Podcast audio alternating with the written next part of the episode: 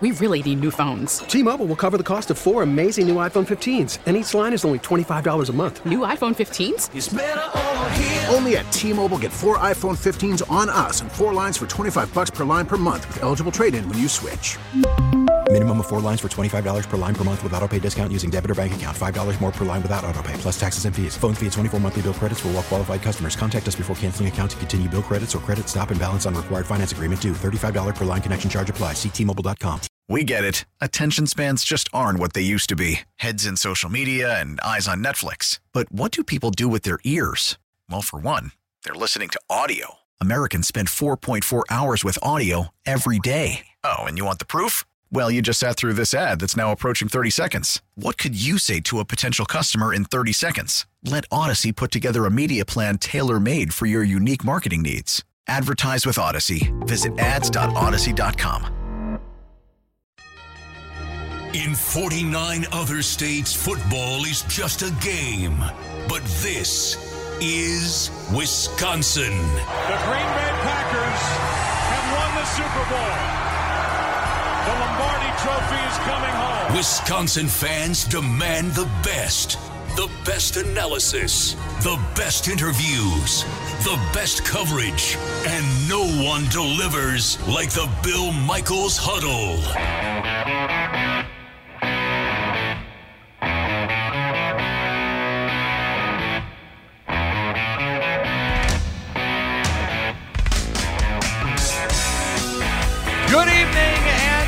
Welcome. We are glad you are with us tonight. The Bill Michaels Huddle It's presented by our good friends over there at Bud Light Seltzer. Bud Light Seltzer, unquestionably good, brewed with that unique five-step filtration process, ensures a cleaner finish and no lingering aftertaste and only 100 calories. Go to budlight.com. The Green Bay Packers 4 and 2 all time against the Jacksonville Jaguars, including wins in both of the last couple of matchups back in 2012 and in 2016. We'll break it all down tonight. Joining me Rookie from the fan in Green Bay, 107.5 FM, 1400 AM WDUZ. Fine affiliate. Rookie, how you doing? I'm doing well, Bill. Thank you very much for having me tonight. We are glad you were with us. And then we've got Eric Baranczyk of the Green Bay Press Gazette on the air with us as well tonight. Eric, how you doing, brother? Oh, we're doing great. We are doing great. You? So uh, I'm doing good. I, I'm fired up. We got a good. We finally got a good matchup on Thursday night. Even though last Thursday night's game was a good one for the Packers, but tonight you've got Tennessee and Indianapolis. Uh, both of those teams battling for the top spot in their division. You've got a good Monday night game with the Bears and the Vikings, and then obviously good football coming up this weekend. Rookie, I'll start with you. Is there anything about the Jacksonville Jaguars that gives you trepidation as far as the trap game goes? None at all. Um, I don't know if I believe in trap games to begin with. You know, we talk to the guys in the locker room enough; they'll tell you that they don't have, they don't believe in trap games, that they don't look ahead. Uh, there is nothing that leads me to believe that this would be a trap game. And if there, if it ever was a trap game, they should have learned from past experiences uh, when with what happened to Tampa Bay and with what happened to Minnesota. And Eric, let me ask you: uh, when when you look at this Packers team going into this contest, the Packers have been only beaten by teams that were either on the same level or better than them. How has it been that Matt LaFleur has avoided that that clunker of a game?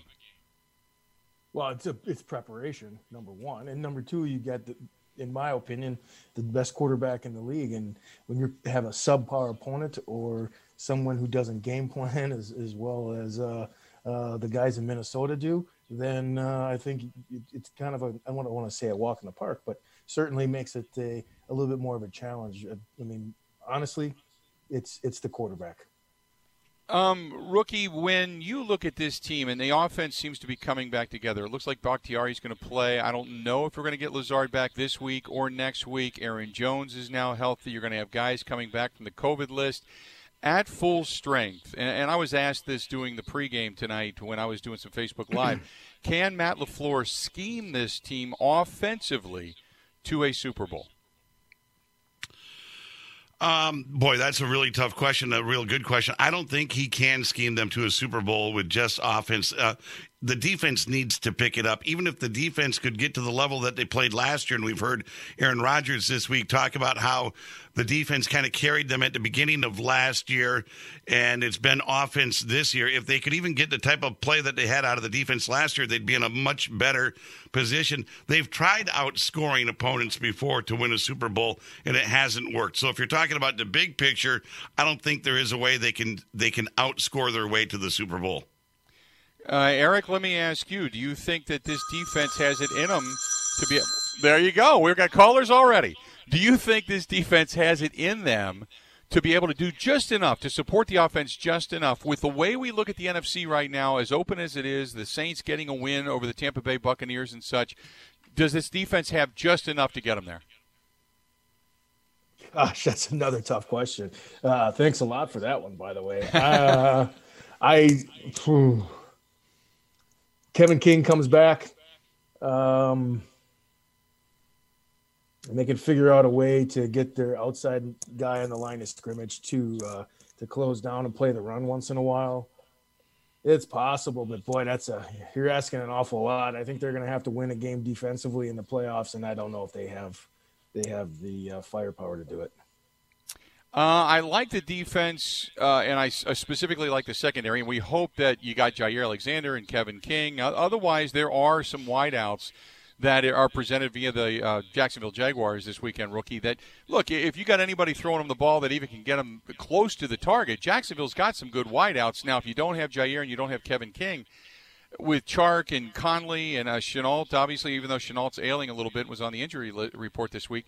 Do you think they could do some damage against that secondary?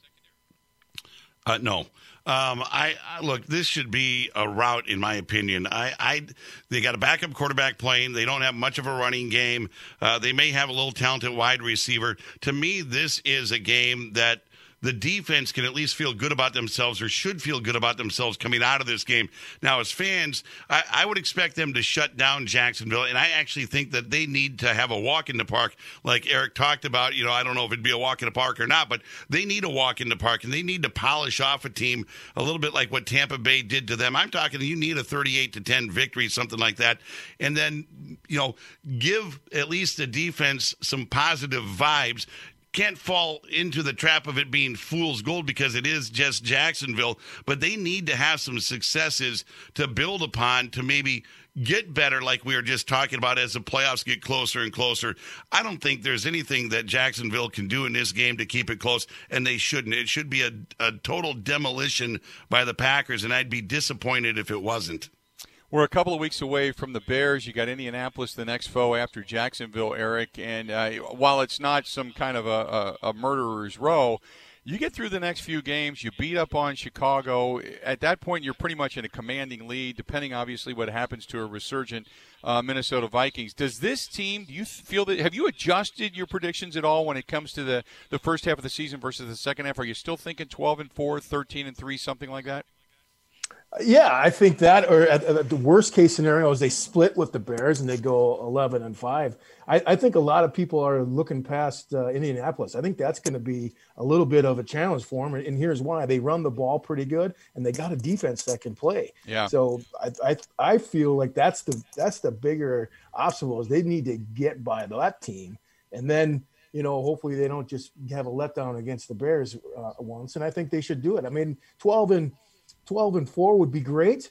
Um, 11 and 5 would be okay. But here's the reality if they want to have a chance to get to the big show, they got to be playing in Green Bay. They got to have that one seed, and everybody's got to come to Green Bay in January because that's not a treat for someone like the Saints or Tampa Bay. I mean, that's a that's a, a bad deal. Now, a few years back, if you remember, the Falcons came up here, and everybody thought that would be a, a uh, just a, a, a, blowout, and they came up and put a shellacking on the Packers in the playoffs uh, on a Saturday night. Um, but I, I really think, you know, twelve and four, yeah, they, that, that should do it. But I think they gotta they gotta get Indianapolis, they gotta get the Bears twice, um, and then just kind of roll the dice and see how it goes. But they got to figure out a way to get to twelve and four because uh, that I think twelve and four or thirteen and three will get everything going through Green Bay. What do you think?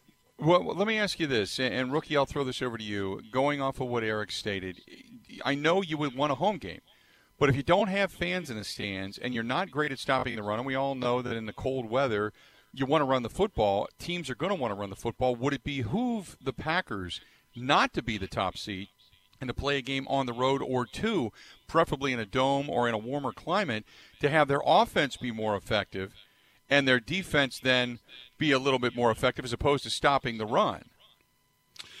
Well, I think they can be effective in the cold weather in Green Bay. Um, we've seen it in the past. I think really what determines things here in Green Bay, weather-wise, is the wind. We've heard them talk about how the, the cold doesn't really affect them, the, the wet doesn't really affect them, the rain, but it's the wind. And then we probably saw some of that in the loss to Minnesota when it was just gusting like crazy at Lambeau that probably took them a little bit out of their offense.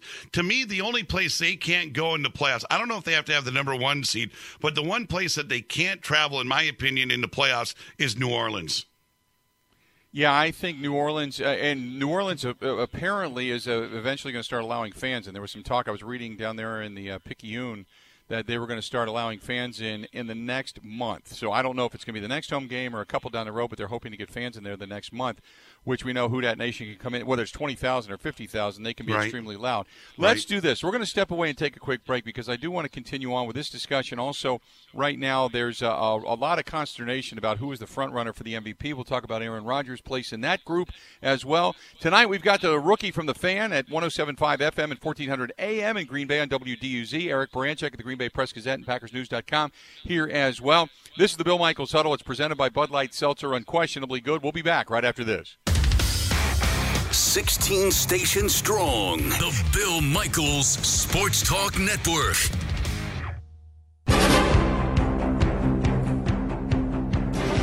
To be six and two right now with the injuries that we've had and, and the circumstances feels really good. Um, we're not going to relax or get complacent though. We got a we got a tough road ahead of us and and some big dreams down there. Yep, it's on. There you go. That is Aaron Rodgers talking about uh, the start of the season being six and two at this point. Welcome back. The Bill Michael Huddle continues on and presented by Bud Light Seltzer, unquestionably good.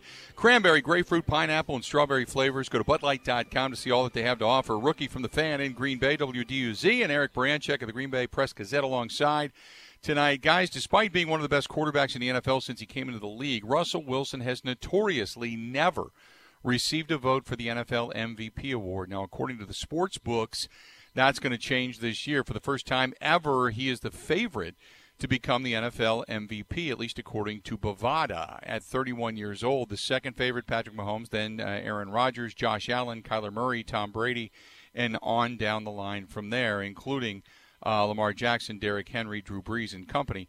Dalvin Cook is now creeping up on that list as well. Is Aaron Rodgers, with what's remaining on the uh, on the docket, uh, and we know it's a regular season award, and the fact that he really doesn't face a really staunch defense short of the Bears the rest of the way. I know you're going to see a good defense against Indianapolis. I don't think it's as good as the Bears, but they've got a good one.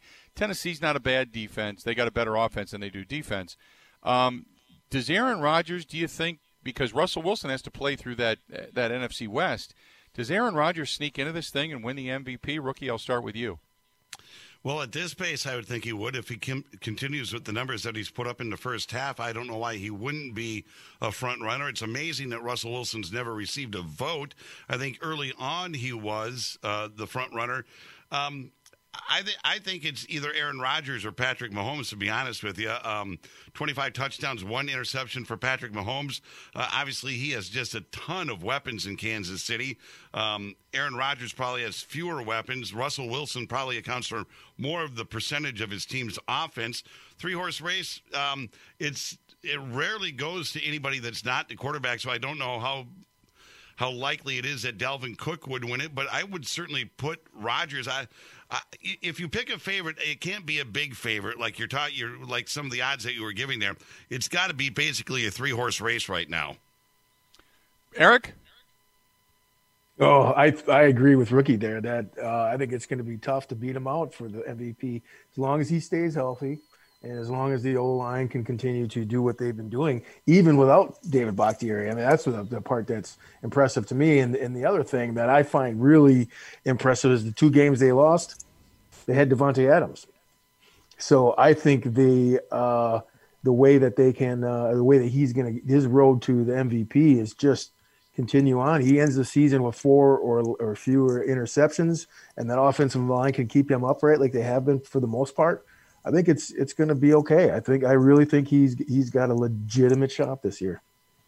Uh, I want to go back to something that, you know, that you just said, Eric. I'll come back to you because you talked about without David Bakhtiari, which leads me into some of the unsung heroes on this team. You look at Ricky Wagner and, and what he's done. Uh, some of the role players on this team. Ricky Wagner is obviously one of the first guys you think of. Uh, I think of guys like uh, obviously Jamaal Williams, who came in and, and filled in admirably without uh, Aaron Jones some of the unsung guys. Is this team a little bit deeper and a little bit better? Because sometimes they always say, you know, you, your, your starters are going to get you there, but your depth is going to win you a championship. Is this team deeper than we give it credit for? At certain positions, absolutely. I think a lot of it has to do too with the way that their locker room is. If you know, if you got a bunch of guys that are really together, then the next man up philosophy actually means something rather than uh, you know, this is the old cliche, next man up, next man up. But if you are a, a locker room, and by all accounts, it sounds like that locker room is very tight knit. That makes a big difference. And you look at guys. I mean, Lucas Patrick. That who would have thought that he's having the season he is having? I, mm-hmm. by my count, I think he has the most pancake blocks on the team. And uh, in in Elgton Jenkins, I mean, he went out to start played at tackle. He's played at guard. You know, they finished some time on Sunday at center a little bit. But I tell you what, that young man he is a stud, and and they are really playing well in, a, in up front with a bunch of guys that you know even everybody gives Billy Turner a hard time. And this year, his numbers are really good. He's in the top ten up for as far as tackles go and pass protection. Um, so I, you know, in in Wagner's, he's not in the top ten, but he's pretty darn good, and he's filled in. Uh, I, I, don't think he can, you know, some of the bigger top uh, rushers in the league that they would have trouble. At, I think with uh, at that spot, but you know they didn't have to face Nick Bosa and Dee Ford last week, and you know so some of it has been a little bit of luck, but really. Uh, I, I, think so. And I think look at the linebacker position. Where the heck did this Krys Barnes come from? All of a right. sudden, he's he's you know he's playing good football. Um, and who would have thought that uh, Josh Jackson would be playing like he is? Everybody, they roll him out there, and everybody starts shaking in their boots. And he's had a tremendous, tremendous uh, season so far. So, yeah, I think uh, uh, I think they're a little bit deep, but I, I really feel like the emotional aspect of being part of a good locker room and that next man up mentality means something, at least from my experience. And and to see them go out there and, and do what they're doing is, I think, is really impressive. So, rookie, that leads me to my next question. When you look defensively speaking, just of some of the guys that uh, that Eric reeled off, and the way you, you get out of Kenny Clark, uh, the way they've moved some guys around up front, the way they've been able to kind of you know manipulate the the secondary to be one of the better secondaries in the league. Do we give Mike Pettine a lot of credit for all of that, or do people just get mad at Mike Pettine because the defense at times just can't stop the run and apparently doesn't tackle fundamentally very well? Yeah, I think they get mad at Mike Pettine because of that, and it's always easier to fire the coach than the players. But it's the old chicken and the egg. I mean, do they really have the talent to be a top-notch defense? I I say no. I'm I'm not impressed with the defense, to be honest with you. Um, I I know some guys have done some things good, but I don't think enough. I'm not a big fan of Josh Jackson. I think he's a penalty waiting to happen.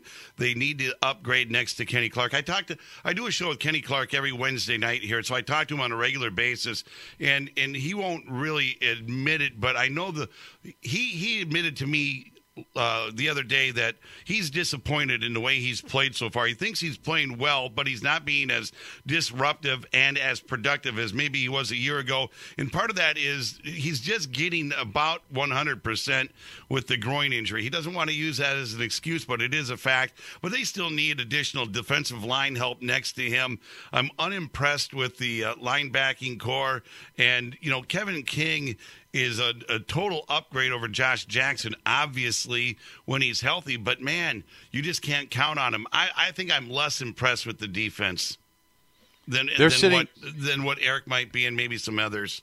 Eric, let me tell you this. The, the defense, according to Pro Football Focus, when you break it down, overall, they are sitting at number 19 right now. Their run defense, uh, obviously, is worse. It's sitting at number 21. Their pass rush by the way. The pass rush for the Green Bay Packers sitting at number 19 overall, but their coverage unit, you figure, is really, really good. They're 15th.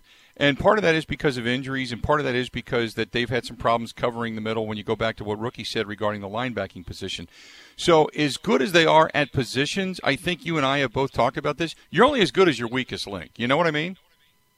Oh, for sure. And and you know, rookie. Don't get me wrong. I'm not giving any of these guys defensive player of the year that I rattled out. But when you look at at least from my perspective, when they lost uh, Kirksey at linebacker, I was I was burning the boat down. Okay, we're the ark was on fire, and we were out in the middle of sea. And then this Chris Barn comes up, and he's at least serviceable, and it is actually it made some decent plays, and, and to be an undrafted free agent, I thought that was a pretty good uh, uh, opportunity for that guy to, to, to show up, and whoever got him on that team, that was a savior because he really has helped all. If, if it would have been Ty Summers out there this whole time and no Barnes, it would have, you know, you're talking about rush defense at 19, that would have been at 30. You know, those guys, uh, you know, that linebacking corps is held together with duct tape and, and popsicle sticks. So yeah, I, I agree. The defense is, is is a little bit scary, and I honestly I thought there would be a bigger step up in Keke, um, and that really has not transpired. He's still making young mistakes of over penetrating and and looking silly at times. But the one guy, Tyler Lancaster, who is playing at probably the highest level that he is at. I mean, he's probably playing at his ceiling He's not overly gifted physically. He's a strong guy, try hard guy, not real quick, not a lot of fast twitch, but he's playing not too bad. He's just he's just a fundamentally sound guy that doesn't make a lot of stupid mistakes. But they but rookie's right. They do need a big giant. I think they need a big run stopper, a 330 guy that demands a double team from the center and the guard or from the tackle and, and guard. So that will free up the backers a little bit. And, and, and unfortunately, it just that's the missing piece on that defense, in my opinion.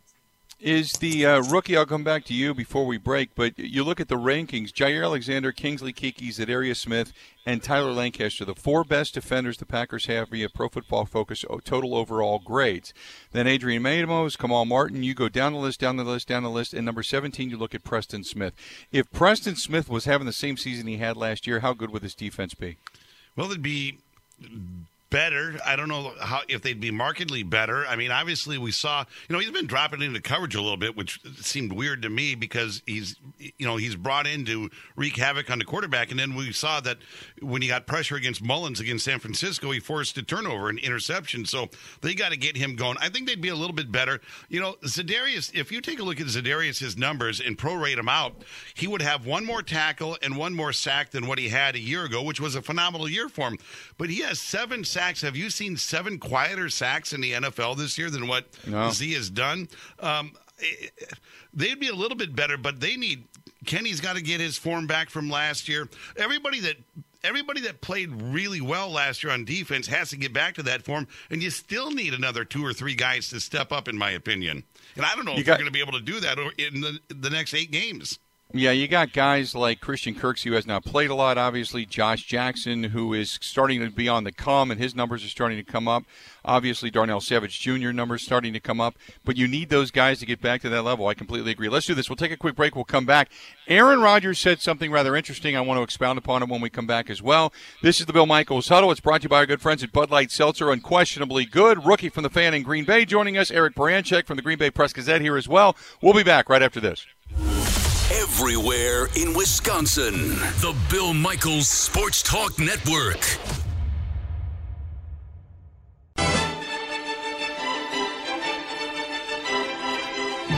You know, this has definitely been an extreme one. Obviously, every season has its unique, uh, you know, unique challenges. But um, it seems like every every week, every few days, even, um, you know, there's there's a new protocol, new something that we have to address and make sure that we're uh, keeping our masks on, you know, kind of all over the building. Um, not really dwelling or thinking about it too much, and just trying to, you know, just trying to, you know, keep their head in their playbook and, uh, you know, play ball through it.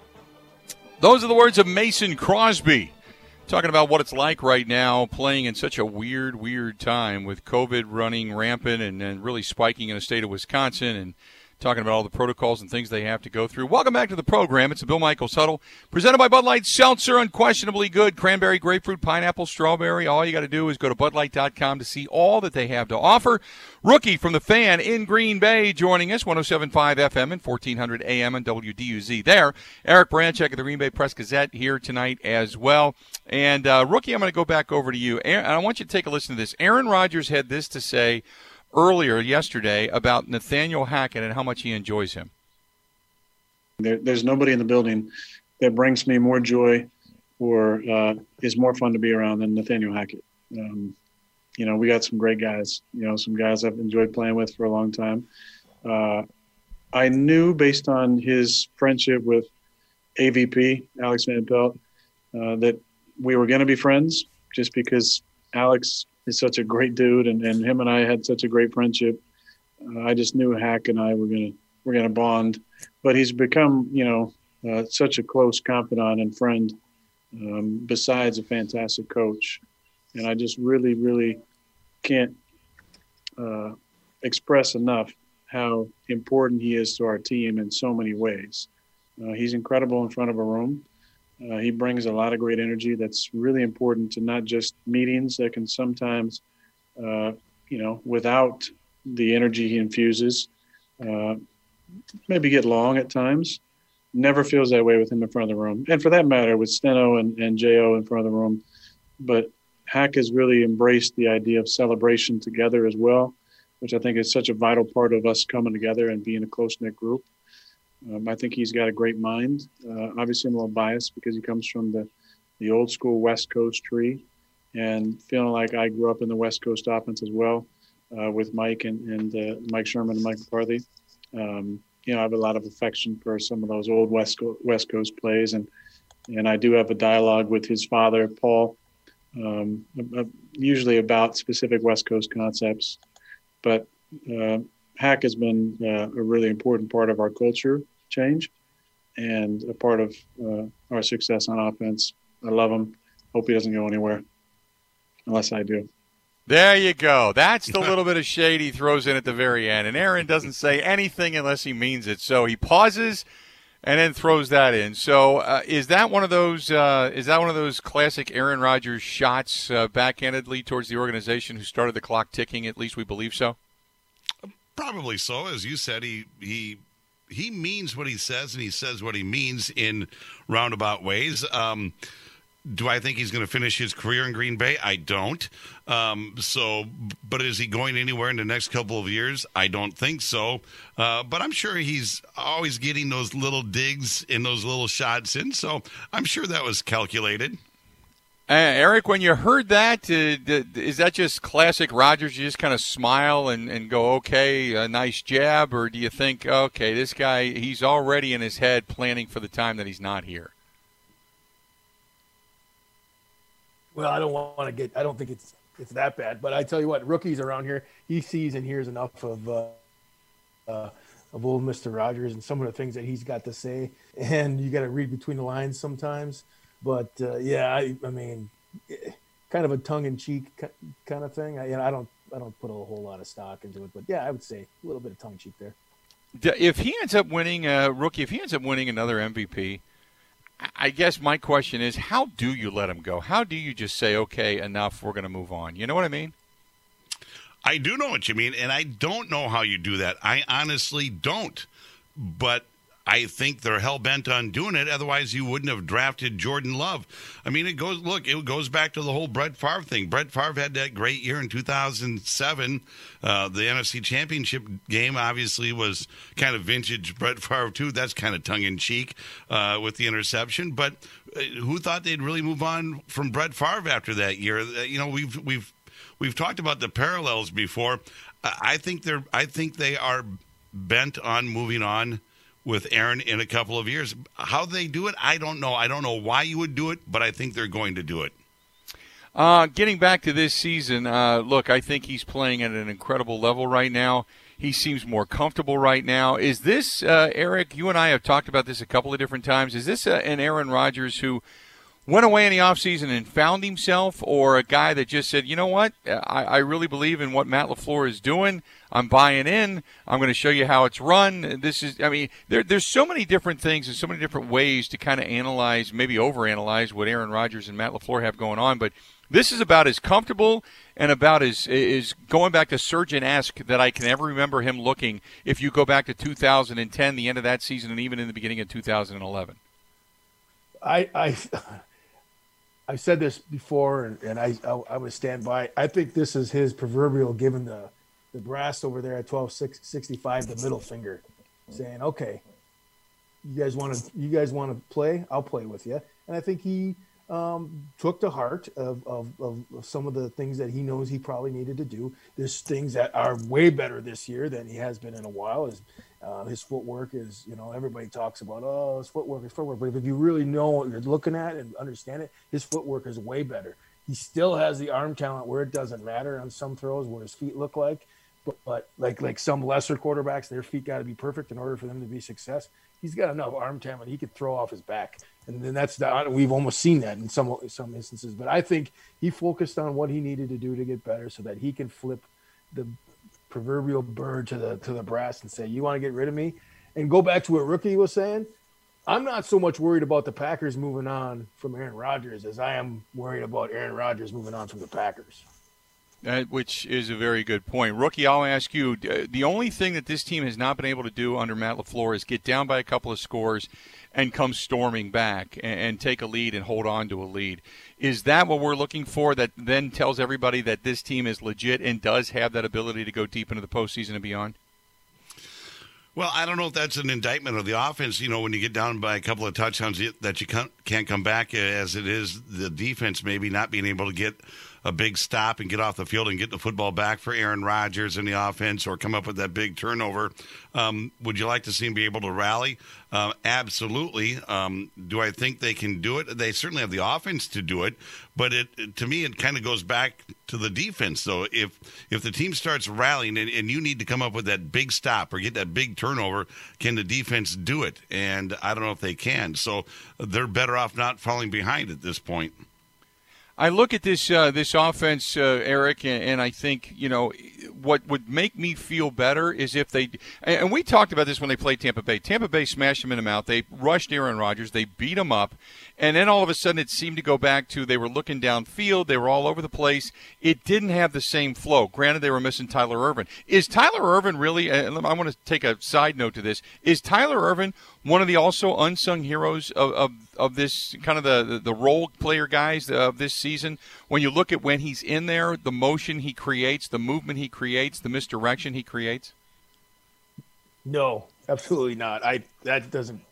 You can have anybody doing that kind of stuff. That that's not scary. The difference is when they lost to the Vikings and they lost to Tampa Bay Buccaneers, they couldn't get them out of that too deep zone and then they got behind by 14 points or whatever it was. Then they really couldn't get out of it because they started throwing it, and Tampa said, "We're just not going to let you beat beat us deep.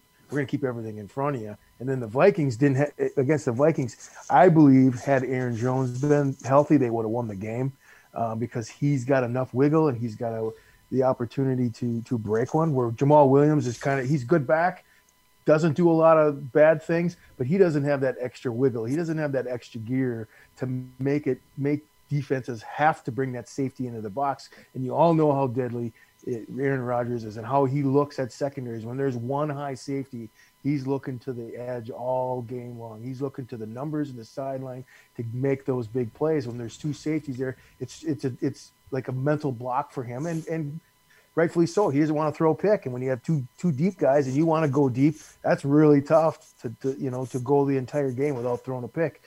So yeah, I I think the the the biggest hurdle for them is they just got to score points early and get teams uh, to have to throw the ball, and then they can sit back and cover. Uh, let's do this. We'll step away, take a quick break. We'll come back. We'll continue on. Packers getting ready to take on the Jacksonville Jaguars this Sunday at Lambeau Field. We've got uh, Eric Baranczyk of the Green Bay Press Gazette, rookie from the fan in Green Bay, joining me on the Bill Michaels Huddle, brought to you by Bud Light Seltzer. A lot more of the Bill Michaels Huddle coming up right after this. Wisconsin wide, the Bill Michaels Sports Talk Network.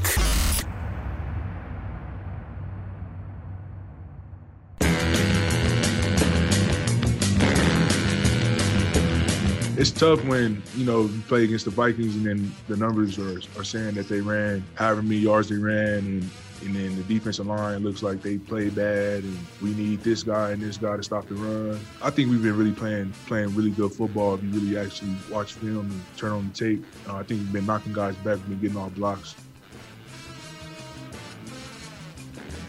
Those are the words of Kenny Clark. Welcome back to the program.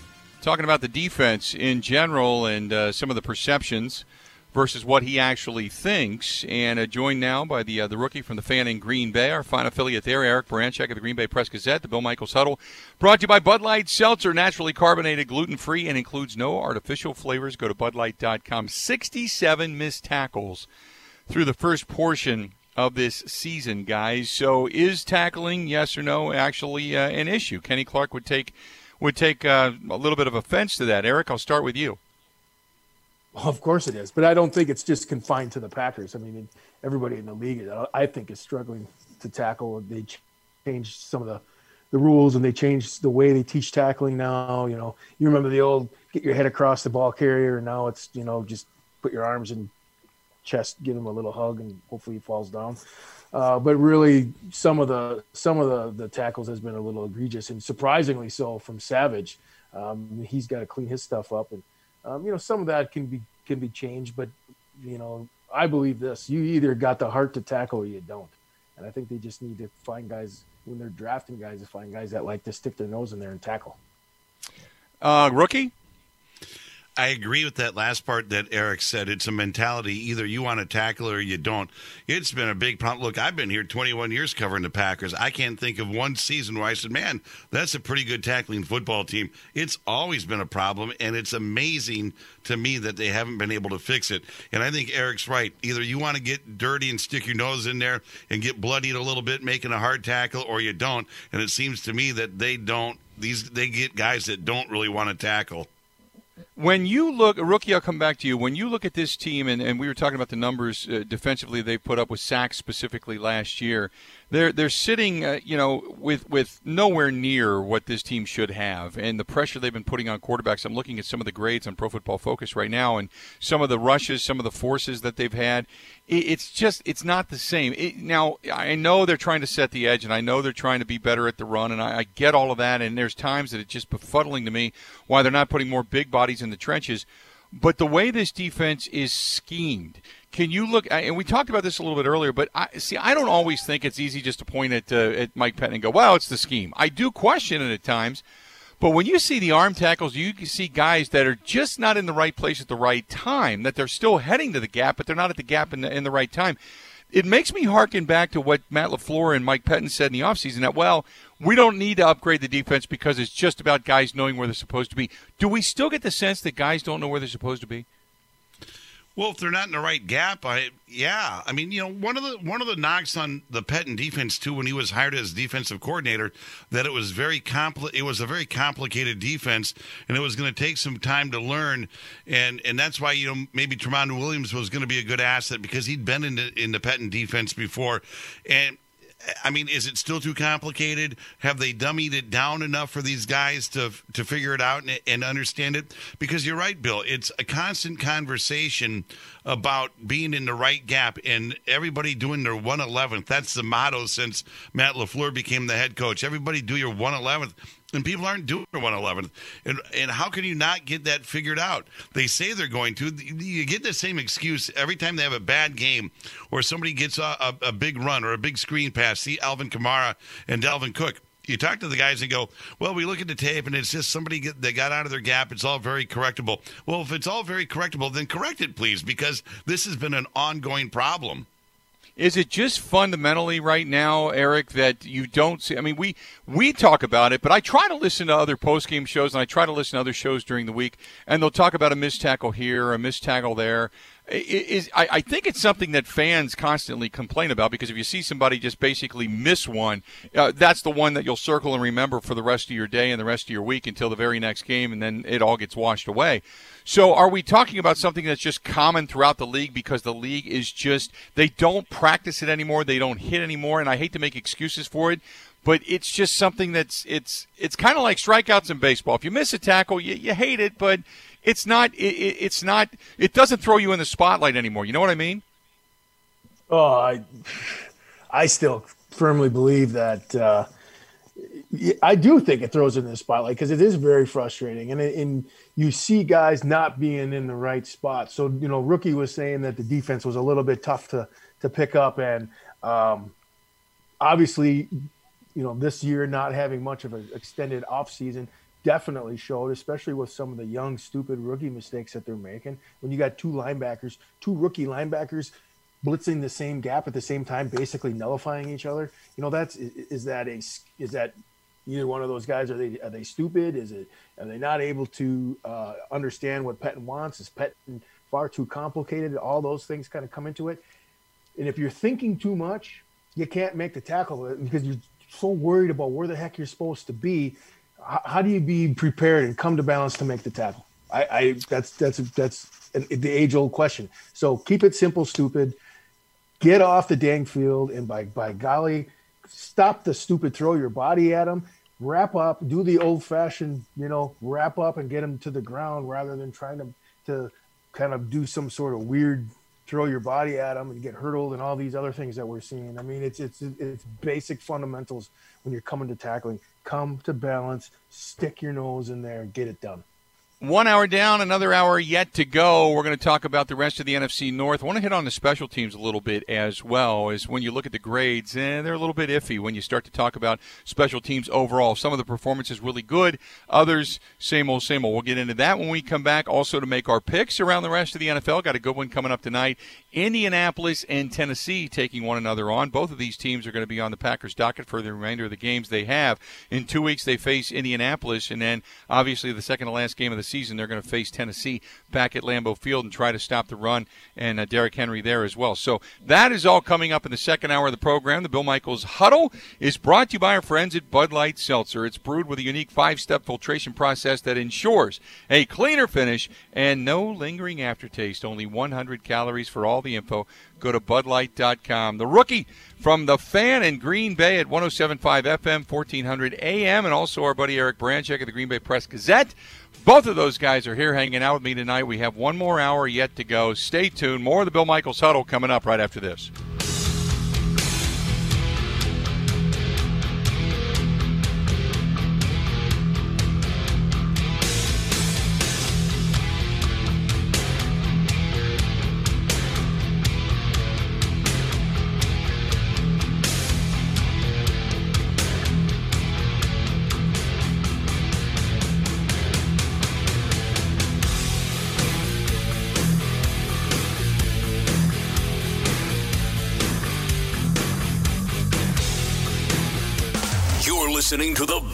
Michaels Sports Talk Network.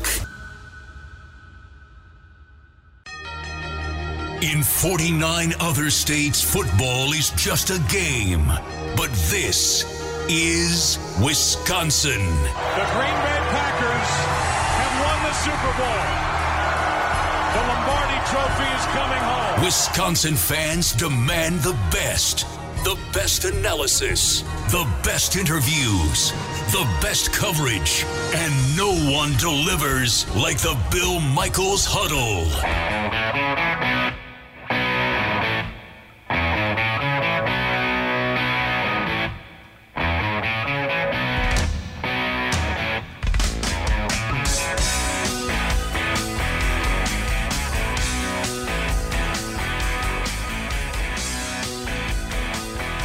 Number two of the Bill Michaels Huddle. We are glad to have you back. Uh, thanks so much, uh, as always, for joining us on this Thursday night. The Bill Michaels Huddle brought to you by Bud Light Seltzer. Unquestionably good.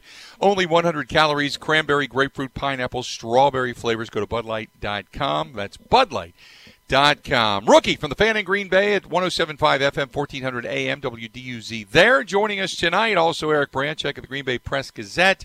And uh, guys, uh, one thing we didn't touch on in the first hour has been special teams. And when you look at the special teams overall, when it ranks against other teams, it ranks in the bottom third of the league. Now, that doesn't mean you're missing a bunch of kicks out of Mason Crosby and J.K. Scott isn't punting the ball well and dropping it inside the 20 and inside the 10. But basically, you get style points because of returns, because of tackles, because of coverage, and, and, such. And rookie, I'll start with you. We talk about this every year with the way the game has gone, and very few people actually taking the ball out anymore. What, what else do you think the Packers need to do in the special teams area to help this team out? Well, maybe some t- punt returns. You're right. You know, the kickoff returns aren't awful when they do return them. Tyler Ervin's averaging just shy of 20 yards. He's got seven returns. Darrius Shepherd averaging 22 yards. He's got four returns.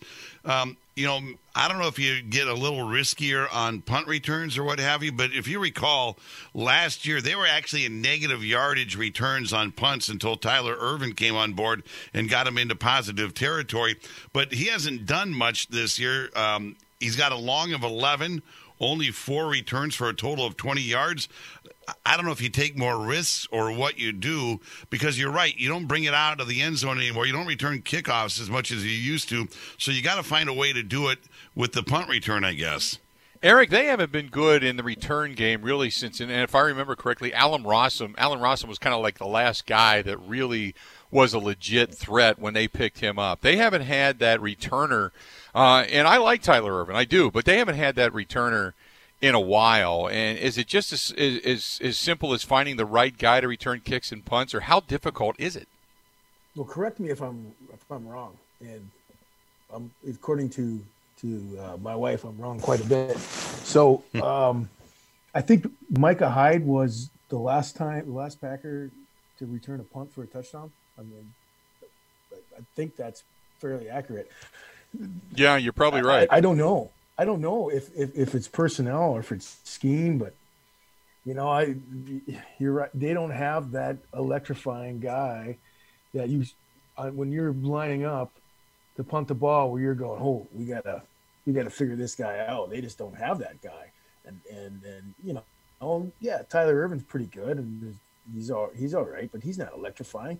And you look at look at uh, the Super Bowl years with with Favre there when they had. Uh, they had Howard running back kickoffs and mm-hmm. running punts and stuff. I think that's a big piece that a lot of people forget about on this football team. That you know, special teams are special for a reason, but not on this team. They're just teams. When you look at the grades uh, of special teamers on this team, you look at the, the one guy that doesn't get hardly any credit. Uh, Jamaal Williams is very, very good on special teams. The other guy, when it comes to tackles, snaps, and what he's doing, rookie, even though he's not showing up in the box score when it comes to playing middle linebacker, Oren Burks has been a really good special teamer. How, in your estimation, how come that just doesn't translate to him being a better defender?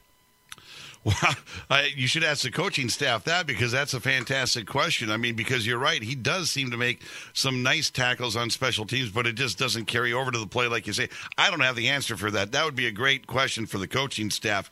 Um, eh, you know, I guess on the bright spot, they haven't been killed when I guess would you call it defending special teams when the Packers have to punt or have to kick off. They haven't been killed. They've given up some big returns, but there have been years gone by where they've been worse in coverage. So at least they're decent that way. But you know, it, when you talk about returning kickoffs or returning punts, and we've already talked that you return punts more than you do kickoffs these days you know that is like Eric said that is such an, a forgotten part of the ball game. It's it's field position. If you can just get if if every now and then you could just get a a 25 yard return or something like that, and you eliminate two first downs that you have to get, it's huge, and they just can't find a way to do that.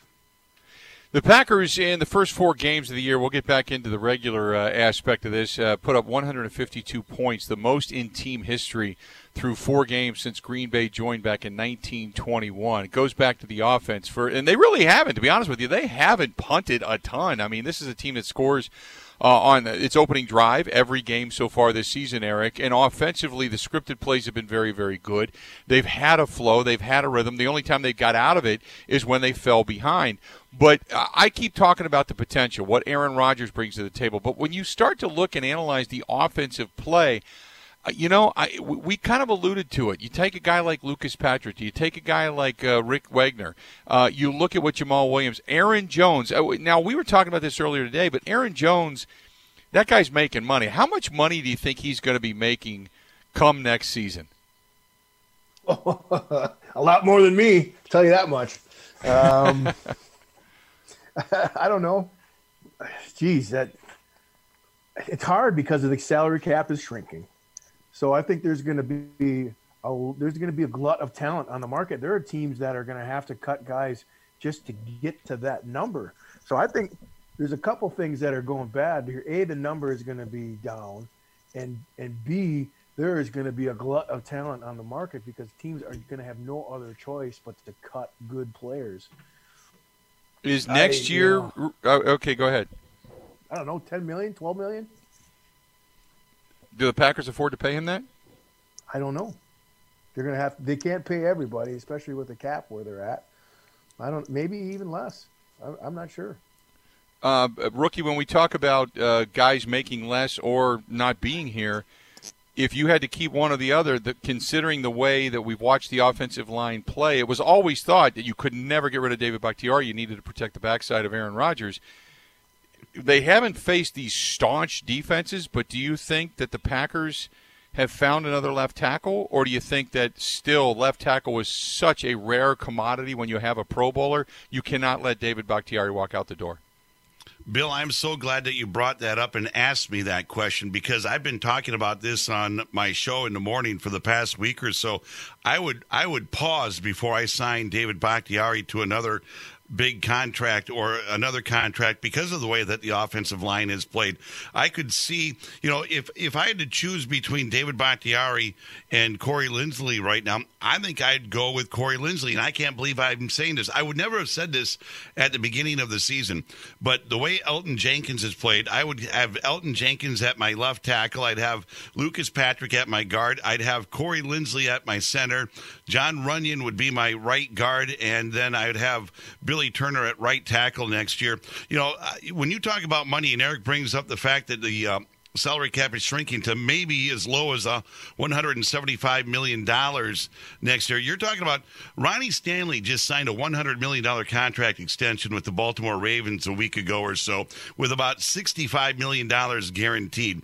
The Colts, before the beginning of the season, signed their center Ryan Kelly to a four year contract extension with about $35 million guaranteed. I would pause before, and that's not an indictment of David Bakhtiari because we know how good he is is. He's a great left tackle, but you got to start talking about return on your investment. Can you get by? Do you have a guy that's nearly as good that's going to cost a whole lot less and and spend that money elsewhere? And if you're talking about signing Aaron Jones or how much he's going to get, I might collectively take that money and sign Aaron Jones. And I would go as far as saying you might not sign either one of them back, Bakhtiari or Linsley, where maybe Lucas Patrick becomes your center and you're out there looking for a guard. And I don't know if he's on the team or if it's a draft pick or if it's a free agent or what have you. But I would I would think twice before I sign David Bakhtiari.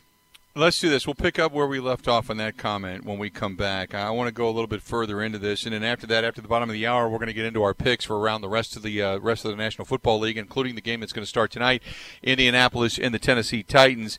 Uh, rookies alongside Eric Baranczyk's here. We're, I'm Bill Michaels. This is the Bill Michaels Huddle. It's brought to you by Bud Light Seltzer, unquestionably good. We'll be right back. Border to border, the Bill Michaels Sports Talk Network.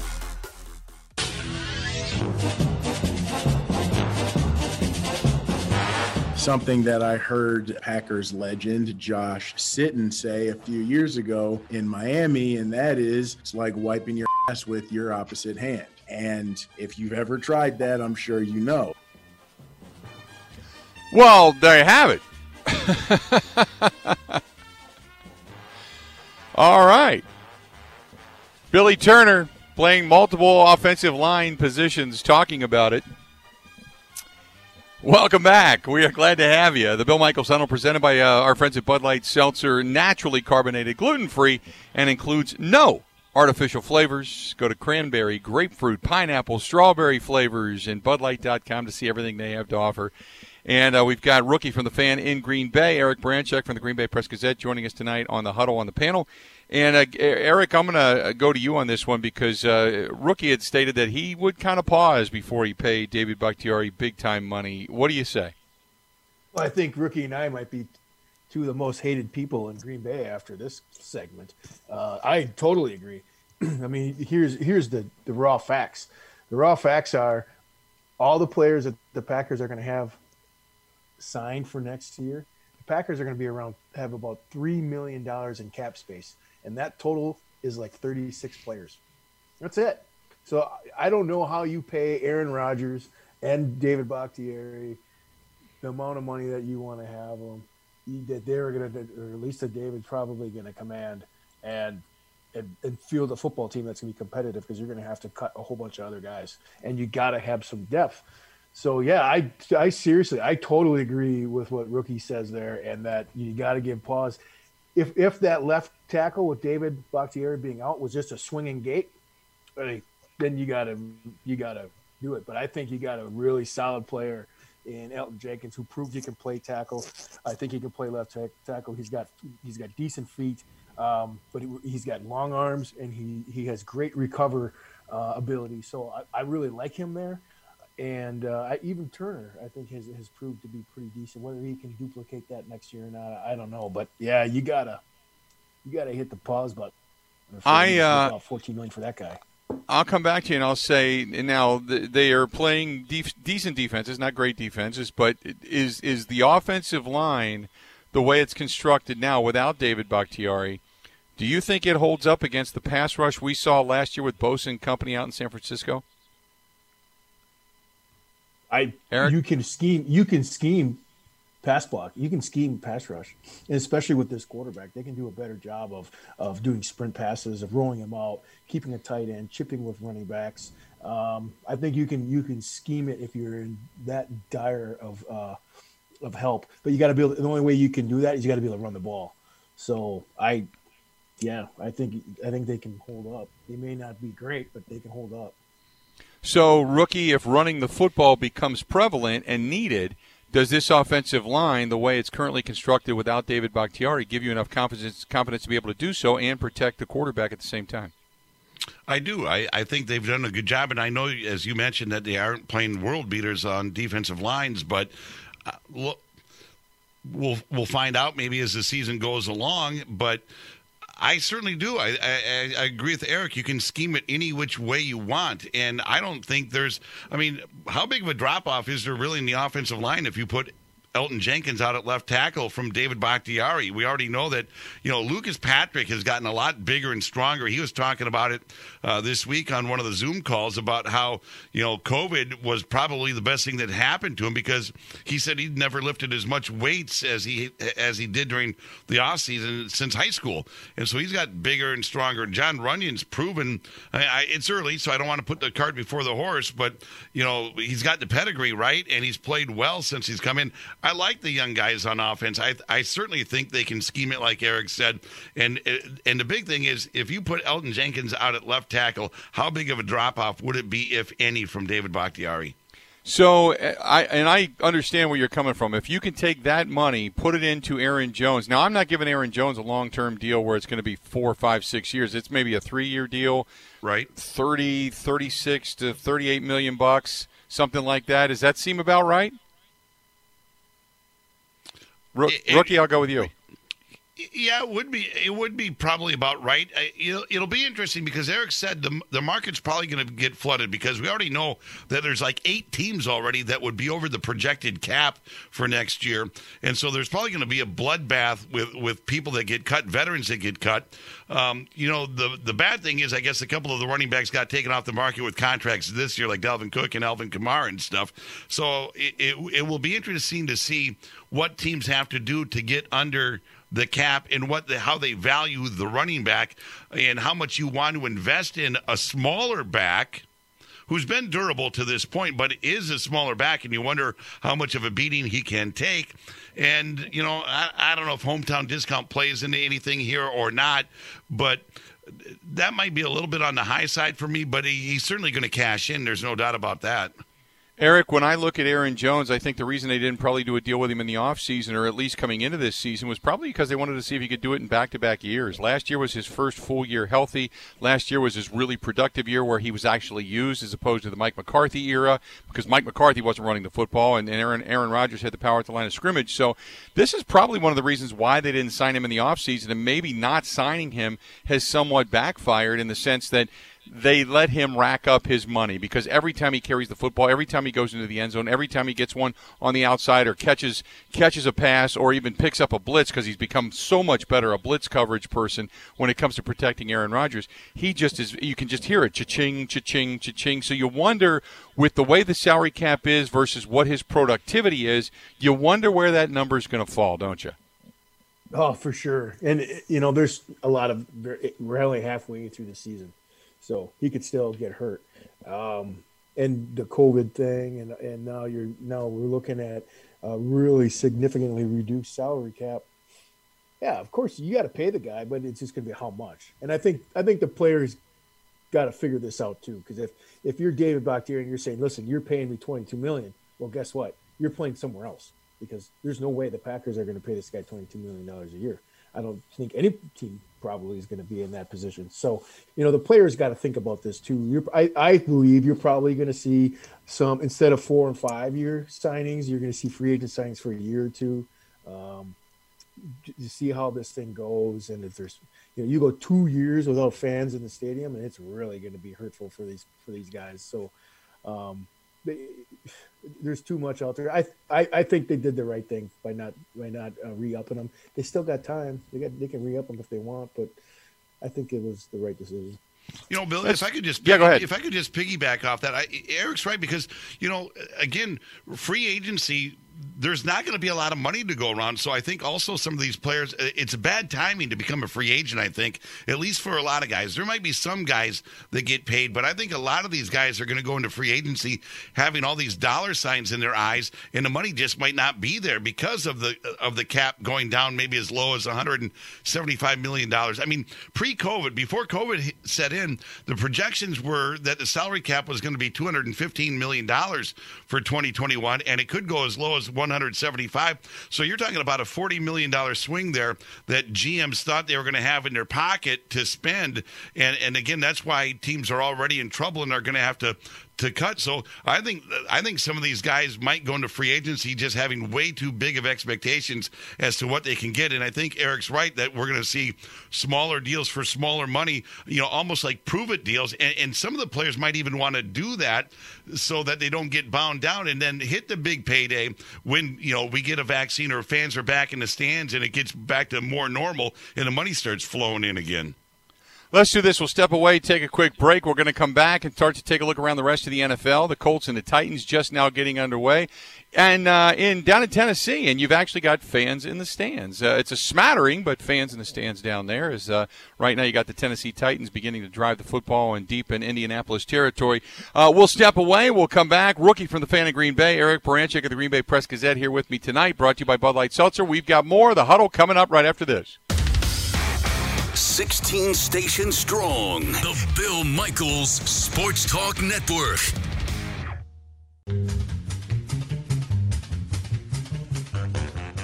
I mean, we're going to have to, you know, with the intention of, uh, playing, you know, great defense. And if we want to win, you know, moving forward, we have to um, step up. It's not likely that the offense is going to score 40 points every game. We have to go out there with that mindset that, that we have to be dominant. Welcome back to the program. We are glad you are with us. Thanks so much, as always, for hanging out with us. And it's the Bill Michaels Huddle.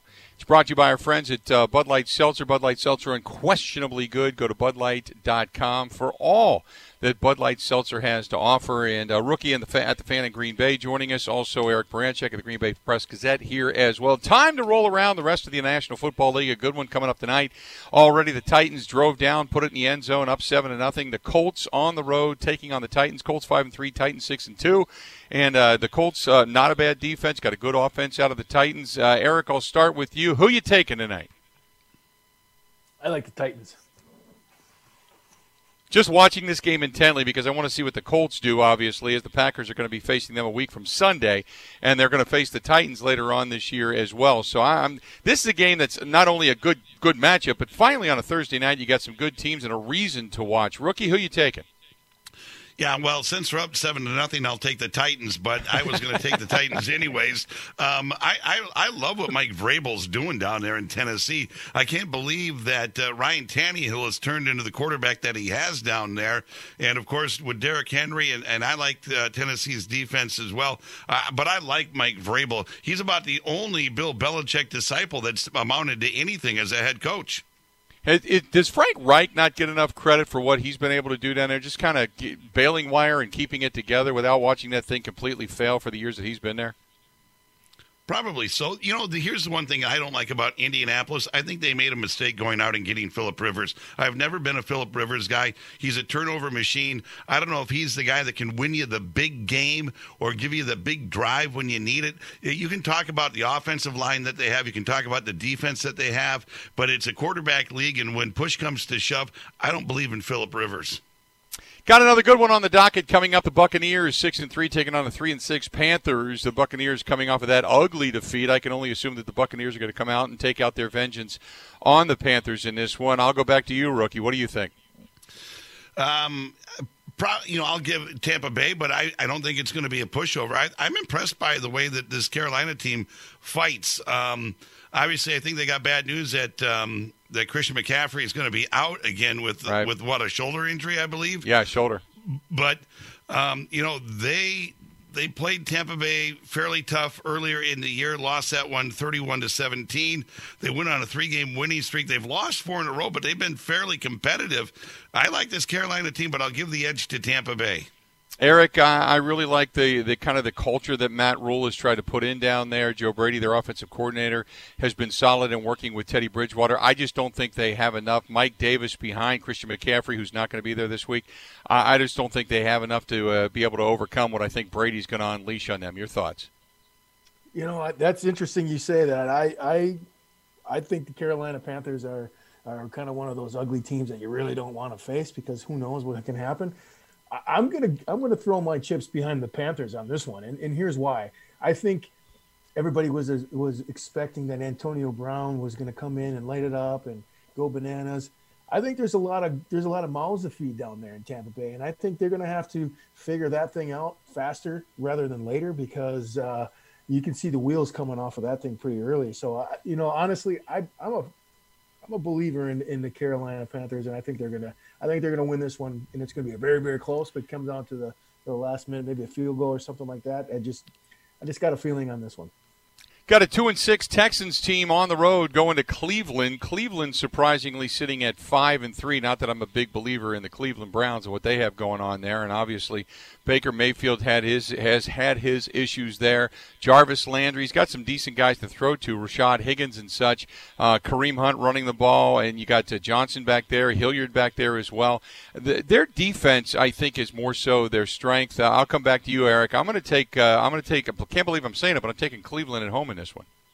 That's hard to believe, especially for an Ohio guy like you, huh? I right. uh, I really well, they're going like to win. That, will be their sixth win of the, the season. Ball. Who knew? I think with Nick Chubb, um, the possibility of him coming back too. That that's uh, that's that's a nightmare for uh, for Houston. I think it's going to be a rough afternoon for those fellas. Rookie. Um, I'm on the opposite side of you guys. I've never been a believer in the Cleveland Browns. They've been kind of the flavor of the month for the past few years. I'm not buying it. They got, you know, I know they're five and three, and it's uh, it's better than what it's been in years with Stefanski as the head coach. But I think the Houston Texans have been underperforming under Bill O'Brien. Now that they got him out, out of the way, I, I think there's a chance that they could be better in the second half of the season. I like Deshaun Watson over. Um, over Baker Mayfield. I'm going to go with the Houston Texans. Let's uh, do the uh, Washington football team on the road at two and six, taking on the Detroit Lions, sitting at three and five. And the Lions get a little bit of a resurgence. They get a couple of wins. Suddenly, everybody's a believer in the Lions all over again. They're still not that good of a football team. Matthew Stafford left the game late last week because of an injury. Uh, I'm not a big fan of Washington, not necessarily either. Uh, but just because they're at home, I'm taking the Lions. Rookie, back to you. Well, uh, the Lions do what the Lions do, and that's have 10, 10 men on the field for a 75-yard touchdown run by Dalvin Cook. Uh, so some way they'll find a way to line themselves again. I'm rooting for Alex Smith. I got to be honest with you. I want him to do well. It's uh, just everything that he's been through. Detroit may be a slightly better team in this football game because of who they're playing, but I'm rooting for Alex Smith and the Washington football team in this game. Eric? Yeah, I, me too. I uh, I really like Alex Smith, and I think it's going to be interesting. And uh, you know, Detroit, for whatever reason, they just find a way to lose constantly, and I I think they're on a, pre- a precipitous slope down to the end here at this season and get rid of that coach over there. So I, I think this, is going to be a, a, good football game. But I, I I'm with rookie on this one. I like the the football team out of Washington. Then you got the Eagles sitting at three, four, and one, taking on the Giants, who are at two and seven, and uh, neither of these teams very good. You've got uh, obviously uh, you know Doug Pederson backing Carson Wentz after Brett Favre had gone off and uh, talked a little bit about his quarterback. And Pederson said, "I respect his opinions and his words. Those aren't mine, even though those two guys were hunting buddies when they were both here in Green Bay." Uh, I, I'm going to take the Eagles mainly by default uh, because the Giants are just that bad. But I'll go back to you. Give me your thoughts on the Eagles and the Giants, Eric. Uh, that this is like one of those uh, boxing matches with two one-legged boxers. You know, I, don't, I don't know how that heck, anyone can watch this football game, but uh, yeah, I would. I, I I'm with the Eagles just based on the fact that they're slightly marginally better than than the Giants. Rookie. Well, you watch it because it's, it's, a train wreck. That's why you watch it, or a car wreck, however you want to phrase it. That's why you watch it. Um, they are both awful.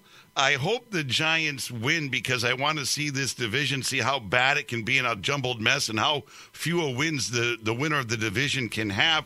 Look, I, I think the Giants are a little bit better football team than people are giving them credit for, especially on the defensive side of the ball. Look, they have hung tough in most of their games this season, with the exception of getting blown out by San Francisco.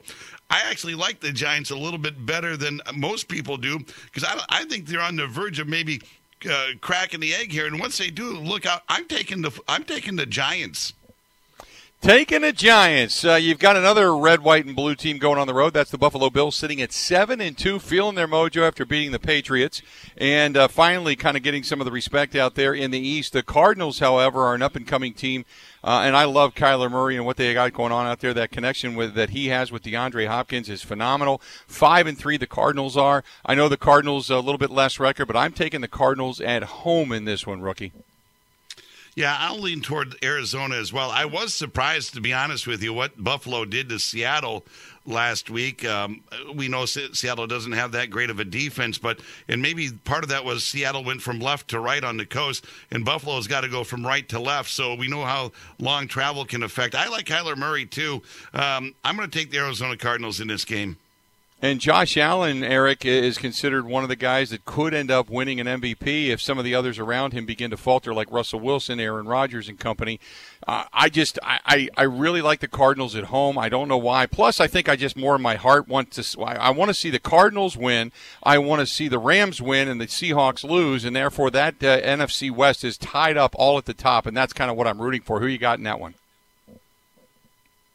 I, you know what, I I'm really impressed with Kyler Murray. You know, I think if you're, this is probably one of the better games to watch this weekend because you got, you know, Josh Allen, Kyler Murray going after it, and the, you know the numbers that Kyler Murray is putting up halfway through the season are as good or better than than Lamar's from last year. So I think this is a one of those games too where I can't break away from the pack. I, am with Arizona. I, I think that, that this is going to be a really good football game, and I think they pull it out.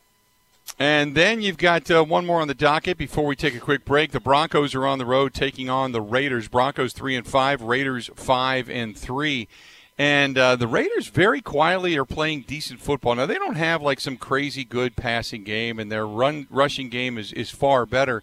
Uh, but defensively speaking, they're they're not bad. They're right there middle of the pack in the NFL, and they're just they got the Gruden thing going on, the attitude going on. I'm I'm just taking the Raiders. The Raiders will be if they get the win, they'll be six and three on the season, and maybe people start to look over the fence and have a little bit of belief in the AFC and the Raiders, even though they do play in that very tough division behind Kansas City. So, Eric, I'm going to take the Raiders in this one. Oh, rookie, you're not going to like this one. I, I also am taking the Raiders on this one, and I, I got to ask: Did you highlight the the Broncos yet? I have not highlighted them yet. Stay tuned. That's that might be a couple of weeks down the oh, road. Oh, That's are you hard for me. kidding To, me? that's hard for me to do.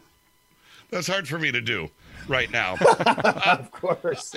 well, if I look, if I'm going to be honest about this too, and, and, and Bill, that's because I grew up in Denver. You probably don't know that, and that's what Eric knows a little bit that I do on the Yeah. show up here with the highlighter and stuff. I grew up in Denver, so I actually grew up a Broncos fan. But if I'm going to be real, if I'm going to be real here, the, uh, Vegas is going to win this football game. And Bill, you stole a little bit, bit of my thunder because I was going to call it the Gruden effect. But you're right. I just think that the Raiders are very quietly putting a season together, and I don't think they're ready to fly yet. But they're they're maybe a season away from ready, re- getting over the fence a little bit. Let's do this. We'll step away. We'll take a quick break. Come back with the rest of the picks for the weekend, including the Packers hosting the Jacksonville Jaguars. Stay tuned. This is the Bill Michaels Huddle. We'll be back after this. Everywhere in Wisconsin. The Bill Michaels Sports Talk Network.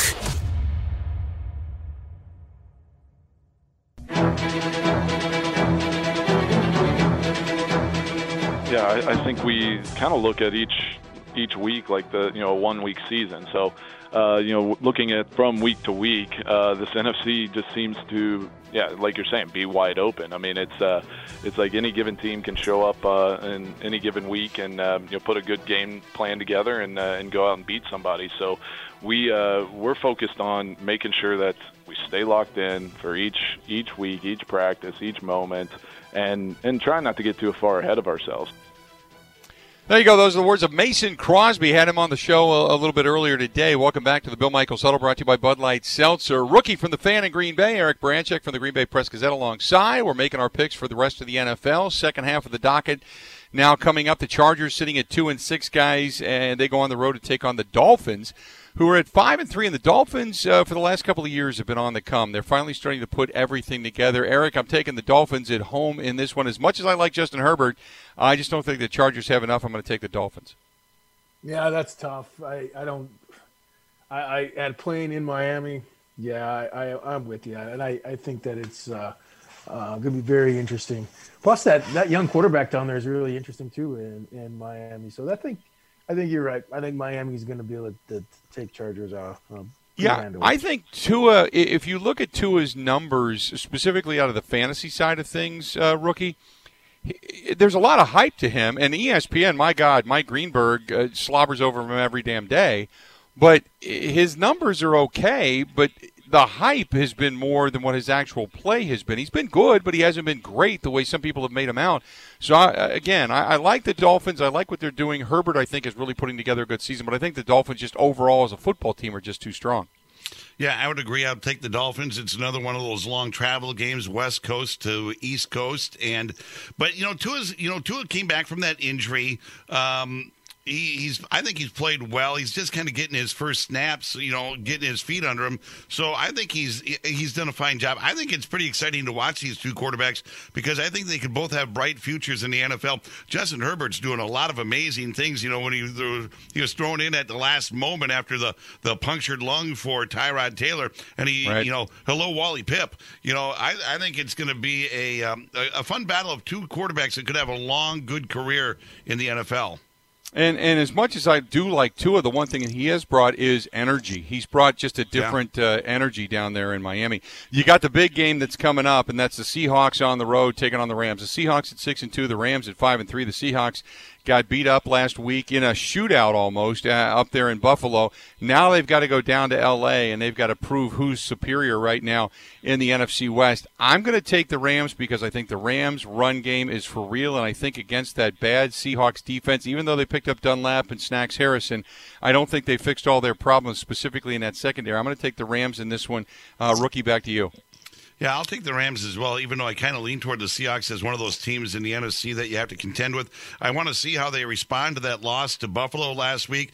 But I, you know, right now it looks like the Rams are the more um, complete team. I'll take the Rams defense primarily over the Seahawks defense, and that's why I'd give the Rams the win. Eric? Yeah, I agree. That I mean, the, the defense that the Rams are putting out on the field is uh, it is a better defense than Seattle is at this point. And you know what? This is kind of the time of the year where Russell Wilson starts to break down a little bit, um, and then he seems to always pull it together at the end. I I just think you know I think there's too much on video last week that uh, there's some there's some gaping holes in that Seattle offense as good as they think it is. I I really like the Rams here. Next couple of games, I think, are relatively easy. At least uh, you got the 49ers at four and five, but they're missing Garoppolo, they're missing Kittle, they've got a lot of injuries. Bosa's done for the year, taking on a Saints team who just schooled the Buccaneers. Even though it could be a letdown game for the Saints, the Saints playing at home. I'm taking the Saints. Back over to you, Eric. Yeah, there's no doubt that the, I mean that poor that poor team for the 49ers. You know, I almost hate saying it because I really dislike them, but uh, I I don't think that there's any way that uh, New Orleans slips up here. Rookie? No, I could get ugly Saints. There you go. Uh, this one's an easy one. Uh, the Steelers at home, undefeated. Big Ben should be able to play in this upcoming contest. And uh, it's the Cincinnati Bengals, who, if their city's indicative of their football team or that craptastic Christmas tree they put up on Fountain Square, I'm going to take the Steelers every damn day of the week. Rookie, back to you. Yeah, pretty much a no-brainer. Uh, going against your hometown, huh? Yeah, I can't pick them. It's like that when Jameis Winston was playing for Tampa Bay. I couldn't pick either of those teams to ever win. Yeah. Ever win again. Yeah. Pittsburgh Pittsburgh should win this one rather easily, I would think. Then you got the Ravens on the road. They're taking on the Patriots. I think the Ravens are a solid team. I like Lamar Jackson, although he's not having the same season he had last year. The Patriots seem to be just trying to trying to get through the end of the season. Too many opt-outs, not a quarterback. Cam Newton's finding life in the NFL hard, and I think the Patriots are realizing it was a mistake to bring him in. Rookie, back to you. I'm taking the Ravens. Yeah, I would agree with you. You know, when you just go Baltimore at New England, it sounds good, and then you realize who the Patriots are, and you go, mm, it's too bad they couldn't have flexed this or didn't flex this game out of there. Uh, Baltimore. Eric? Yeah, no doubt. Baltimore is going to run away with this one. We got a good one on Monday night. We get an NFC North divisional matchup. The Vikings at three and five, taking on the five and four Bears. One team is trending upward. That's the Vikings. The Bears trending on the downside after starting off the season so hot. I don't believe in Matt Nagy. I don't believe in Nick Foles. I think their offense is is craptacular. Uh, I really like the direction the Vikings are going, even though their defense is nowhere near what it was from just a couple of years ago. I'm taking the Vikings on the road. Eric, back to you. Uh, I'm going to split on this one. I like the Bears, and, and I think they're going to be able to shut down the run game. And I don't think that Cousins has it uh, to beat too many teams. So I, I, I think the Bears are going to come up and surprise some people here and win this one. Low scoring game, most likely, but I think I like the Bears. Rookie? I if this I believe I heard this right earlier in this week when we were talking with some Chicago people that Matt Nagy has never lost to the Minnesota Vikings since becoming the head coach. Good uh, that comes to an end Monday night. I take the Vikings and I think this is a big one. I think whoever wins this game Monday night their playoff hopes are still alive. Whoever loses their playoff hopes get snuffed. Yeah, I think the, the, the Bears are. This is their they're they're starting to drown, and they've Yep. got a couple of life preservers. This is might this might be their last one. If they don't win this ball game and they continue to trend in the wrong direction, and Matt Nagy continues to be the smartest guy in the room, who turns out to be the stupidest, uh, I, I think this is the uh, beginning of the end for the Chicago Bears. Then we've got the game that we're going to be watching on Sunday, noon kickoff, Lambeau Field. The Jacksonville Jaguars at one and seven, Packers coming in at six and two. Uh, hands down, rookie. I'm taking the Packers in this one. I don't think it's a trap game. I think the Packers should win. If I'm going to have to pick a score, I'm going to say 42-17 in this contest. What do you think? Yeah, uh, look, I think they need to run away with it. I think they need to impose their will all game long. I need I think this needs to be a blowout and it should be a blowout. And if it's not a blowout, I'm going to be extremely disappointed. 17 points is even too high. It needs to be something like 35, 38, 42 to 10 or less. It's they got to bring the hammer. Eric? Yeah, I think it's one of those games where it'd be nice to see Boyle in the beginning of the fourth quarter.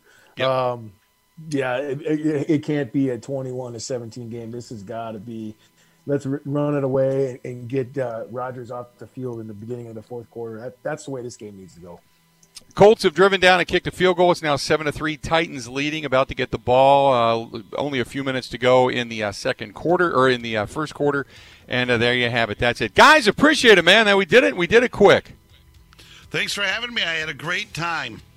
Appreciate it, guys. Eric, always, buddy. talk to you. Uh, talk to you Mike. soon. Okay. See you There later. you Bill. go. Have a good day. That is Eric Baranczyk, also rookie from the fan in Green Bay. We appreciate their time. We appreciate your time.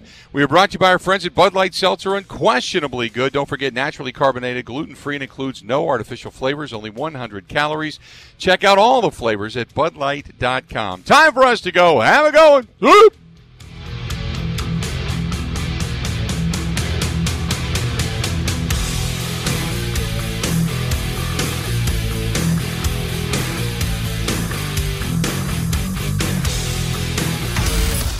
Wisconsin wide. The Bill Michaels Sports Talk Network.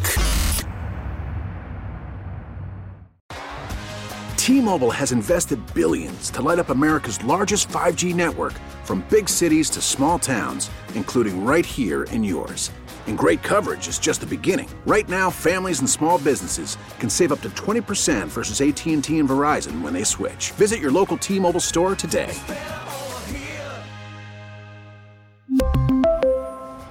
Plan savings with three lines of T Mobile Essentials versus comparable available plans. Plan features and taxes and fees may vary. Oh, vehicle's engine with a full synthetic oil change and save with Mobil 1 at O'Reilly Auto Parts. Purchase five quarts of Mobil 1 full synthetic motor oil and receive a $10 O'Reilly gift card after rebate. See store for details. With your Mobil 1 purchase, you'll also receive two times points during O Rewards Bonus Points Month at O'Reilly Auto Parts. Oh, oh, oh, O'Reilly Auto Parts.